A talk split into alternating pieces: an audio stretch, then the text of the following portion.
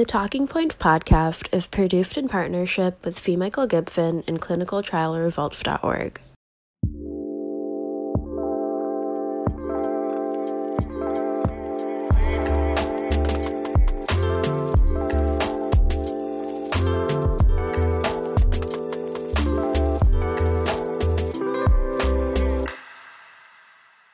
Mike Gibson coming to you virtually from TCT 2020, and I'm joined by my colleague Georgios Vlachojannis. Welcome, Georgio.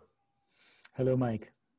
Well, uh, you know, I'm very excited about what you're going to talk about. You know, with uh, back when we first conducted the Triton trial, uh, we found that prasugrel was superior to clopidogrel largely because what I call the three Ps. It's more potent, it's more prompt and more predictable uh, in its PK than clopidogrel. You did a study where you crushed prasugrel and uh, to make it even more prompt uh, than swallowing it. And that was the crush trial. Talk to us a little bit about it. I mean, getting the drug on board as quickly as possible and achieving high levels of a drug in the setting of STEMI is absolutely critical. So seems like a great idea. What did you find? So thank you, Mike. Uh, indeed.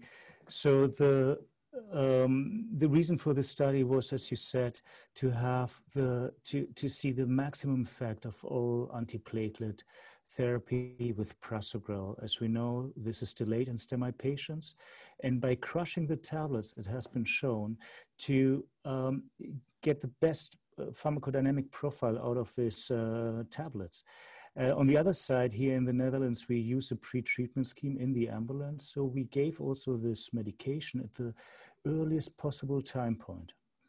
Um, yeah, just to kind of underscore that, Georgios, you know, in STEMI, um, you ha have a lot of people getting uh, narcotic analgesia, and that delays transit uh, into the stomach and uh, you also have some edema possibly in the liver. You know, prasugrel does require some metabolism, just like uh, clopidogrel. So a lot of things working against it to get it acting quickly.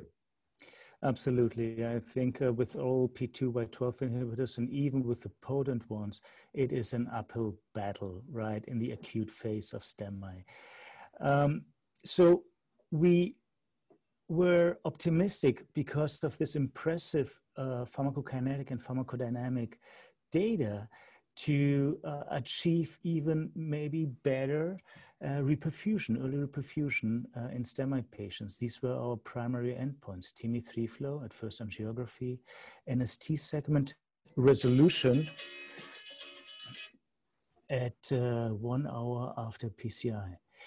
Um, we had secondary endpoints. We looked obviously at platelet reactivity, at clinical outcomes, and we had the safety endpoint bleeding at 48 hours, TIMI major or BARC 3 to 5. So we did not see any difference regarding the primary endpoint. However, we saw that crushed tablets work. They work good, but not good enough, it seems.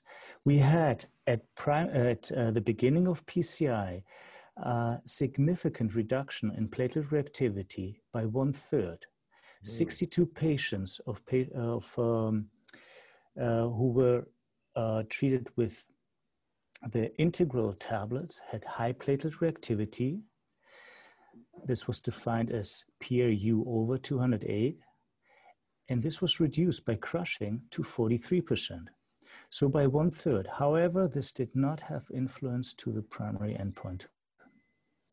So let me ask you, Georgios, you know, um, did you have enough patients look at other outcomes like uh, stent thrombosis? You know, uh, Gilles Montalescot in his study, similar study, but with ticagrelor pre-treatment, uh, saw something similar, but did see a reduction in stent thrombosis. Any hints of that in this study?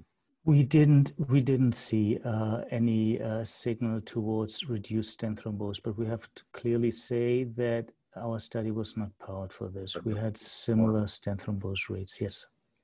You know, I have to say, looking back, backwards, uh, gosh, a couple decades ago, frankly, uh, when we combined or added in clopidogrel versus placebo, and in a large number of patients, 2,800 patients, looked at ST segment resolution early on. We didn't see any improvement. So, you know, this is kind of really three strikes against the thienopyridines for an early effect. What we did see in clarity is a reduction in reocclusion. We mm -hmm. saw, as you'll study, a reduction in stent thrombosis. It seems as though these drugs are what you might expect. I mean, they block platelet activation and they tend to block reocclusion, rethrombosis. But you know, it doesn't look like they're doing a whole lot, as best we can see, for disaggregating existing clot. And, um, you know, it's an interesting distinction versus the 2B3 inhibitors, which do disaggregate and break apart those existing clots.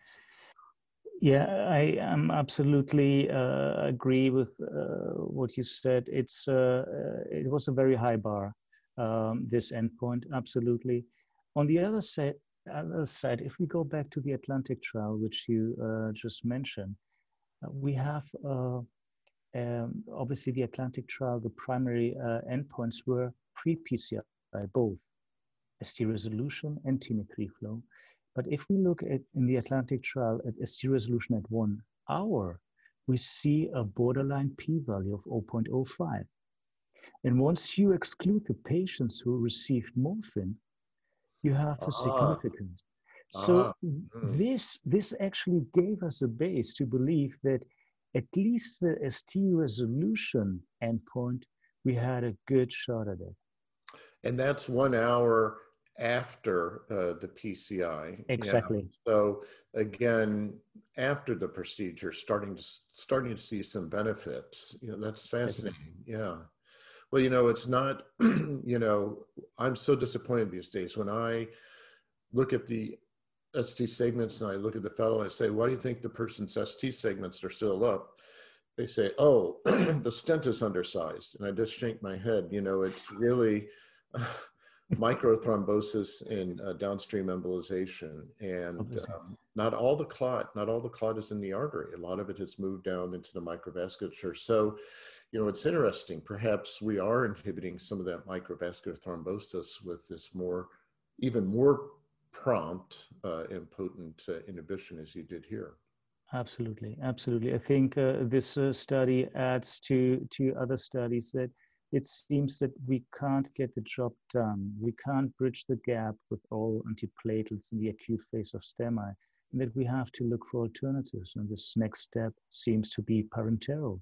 We're going to go back, I guess, uh, to glycoprotein inhibitors now a subcutaneous one is going to come uh, in a phase three trial, selatogrel.